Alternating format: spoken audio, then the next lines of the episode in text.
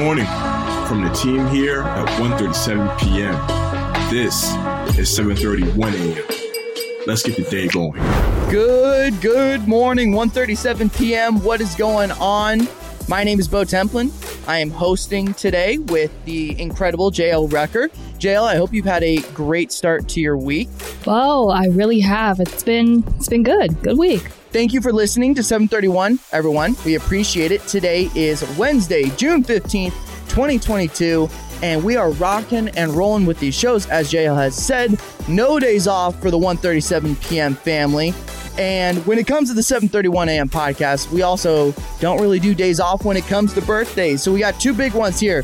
JL, uh, let's start here. Happy birthday to Hall of Famer, undeniable, undisputed legend in the game, Mr. Ice Cube. JL, what do you think about Ice Cube when you think about his legacy? You know what? I think it's kind of funny because it's like when Ice Cube first came out, of course, he was with NWA and he was like this hardcore uh, rapper. And then he became like this family man actor, you know? So it's like, I mean, he still does like the, the movies like Friday, but what was the name of that movie with the two little kids? Do you, you, you know what I'm talking about, right? What was uh, it? Um, are we there, are we yet? there yet? That's yes. Are we there yet? So I think it's funny how he went from you know like this tough, hardcore rapper to like doing movies like that where he's like the family guy. Yeah, and it's like one.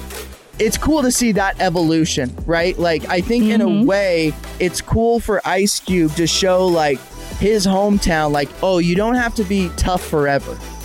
Like yeah. you know what I mean? Like eventually, like you can make it. You can like you can do other creative things without having to be this like you know menace to society you know badass or whatever so super cool to see that but then also he now plays on the joke that like he once was this tough guy like in 21 and 22 jump street he plays like the angry black captain as they you know joke about he's like I ain't nothing but a stupid stereotype. And it's funny that he plays on that now, whether it's that or Ride Along with Kevin Hart. Yeah, yeah, it, it's definitely funny, but it's, it's cool to see that evolution.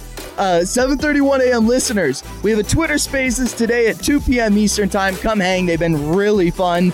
People who listen to the show are having a great time asking questions, talking about the show. So please come on through. We also have a new podcast from the Gallery Media Group called Whatever Happened to. It is a nostalgia pop culture podcast that looks into our favorite trends of the 90s and 2000s. Bada bing, bada boom. Uh, Gallery Media Group, your one stop shop for all things podcast, audio, form, style, listening. JL, let's get things going into the show here. We're going to start over in hip hop. What do you got for me? Hip hop. Bo, I think a couple weeks ago when we were talking about um, another festival, I was like, you know what, there's going to be plenty more announcements because, you know, we're pretty much back in full swing now. So, Facts. Rolling Loud, um, Rolling Loud NYC. Of course, there's different locations where Rolling Loud happens, but New York was just announced. The dates are on that are going to be September 23rd through the 25th. And we've got some, we got three big headliners. So, first off it's going to be Nicki Minaj, ASAP Rocky, and Future. Congrats to ASAP, by the way. He just became a dad, of course, um, with Rihanna, who also um, be- became a mother, uh, first time parents for them both. And uh, they, apparently they had a little boy. Maybe we'll know the name of the little boy by the time uh, ASAP performs at this festival. But some other names to watch out for is the baby, Lil Uzi Vert, Sleepy Hallow, uh, Lil Baby, Busta Rhymes. That's a throwback. I'm excited to see Busta Rhymes on that lineup. Chinese Kitty, Big Sean, Pusha T, 21 Savage, Fat Joe, and more. So looks like it's going to be a diverse mix of music and musicians. So definitely, if you're in the New York area and you're looking to check out a festival, you know where it's at September 23rd through the 25th. It seems exciting. Can't wait. So the Joker 2, what's up with that? Ooh, JL, I'm actually stoked on this. Entertainment. Joker 1 2019 the movie does really well. Everyone's loving it. Like a little bit of controversy here or there about like the actual content matter. But when it comes to Joker, people were digging it, no doubt about it. And I don't think a lot of people were expecting a sequel for this movie. It didn't really lend itself towards a sequel, but the movie did make a billion dollars. So it makes a lot of sense that Warner Brothers wants to make another one. Todd Phillips, the director of the first movie, posted a photo of the script earlier this week, kind of confirming that, like, yo, this is being worked on. I'm on the project. We're bringing back Joaquin Phoenix. This is going to happen. Now, though, we got even some more juicy details, and I like this a lot. Lady Gaga is being considered for the role of Harley Quinn. But that's not the crazy part. He wants to make it a musical, JL. He wants to make Joker 2 a musical featuring jo- Joker and Harley Quinn. So, like an actual musical, like you see this on Broadway, Bo? I don't know if they're or like a film musical. A film musical like, is what I'm envisioning now. If it does really well, I could see it heading to Broadway like after that. But they're gonna start over in film. Again, I don't think most people were expecting or wanted a sequel, but I will say I like that they're doing something different. If it means you're gonna like go out on the limb, like you're taking this to the edge, trying something really different, then I'm okay and I'm, I'm gonna say, yeah, I'll, I'll give it a chance. But if you're just gonna be like, eh, Joker 2, here's another movie, I, I don't think it would have as much buzz as as it does over the last few days. I, I appreciate how different they're willing to go. Right. Uh, speaking of how far someone's willing to go, contestants on Squid Games are willing to go very, very far. And we got some news about Squid Games. JL, talk to me. Bo, you, you did what what we call um, the black people. You added an S. You know, us black folks, we add an S when they're supposed to. what I do? What I do? You called it Squid Games. oh, is it just Squid Game? It's a Squid Game.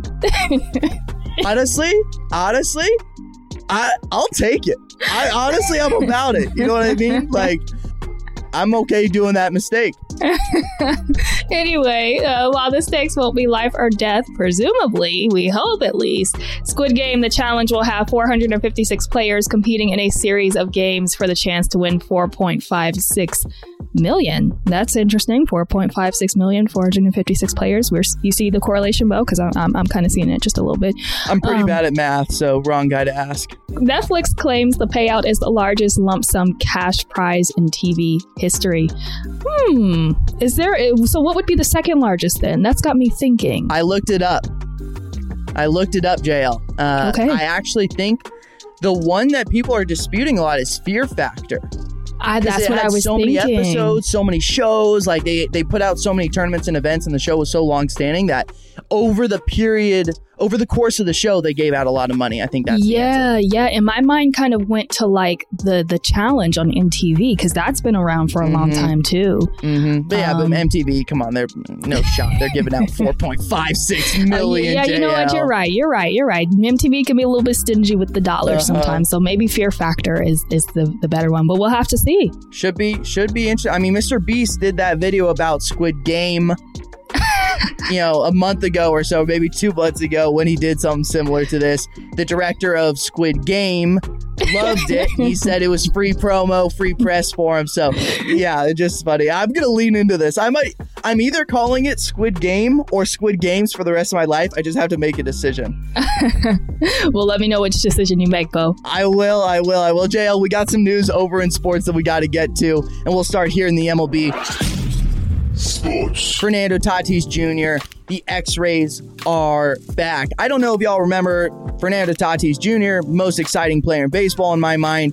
He was in, we believe, not one, but two motorcycle accidents this offseason. He fucked up his wrist really, really badly and now hasn't played a single game this season. And finally, MLB fans have gotten news about one of the league's most fun superstars, Padres GM AJ Preller announced that Fernando Tatis Jr. is not quite at level to resume swinging a bat. He's been taking some ground balls, he's been out in the field practicing defense, but they are going to extend the timeline of his return. I don't love it, JL. I'm a little concerned as a diehard Padre fan. This is definitely something that I did not want to hear. Uh, if you're a baseball fan in general, this sucks. You want to see the most exciting player in baseball. And then over in the MLS, Major League Soccer announced a game changing media rights deal starting in 2023. All MLS games will be moving to Apple TV in a deal reportedly worth $250 million annually over 10 years. MLS matches are currently broadcasted regionally and nationally on ESPN and Fox Sports.